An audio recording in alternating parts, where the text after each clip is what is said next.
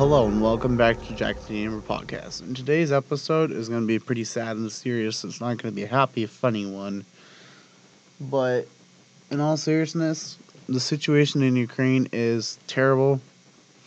And I know Ukrainians, if there is any listening, I know life sucks right now. But you just got to have faith in yourselves. You just got to have faith. And us Americans, we're going to try to help you guys out the best we can with donations and stuff.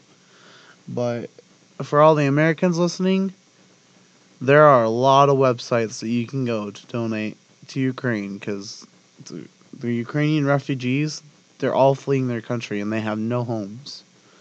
So it's just a really sad situation. You you just gotta help help them out. I know they would do the same for us, but most people in these days don't think that other countries would help us out if we had issues, but they would.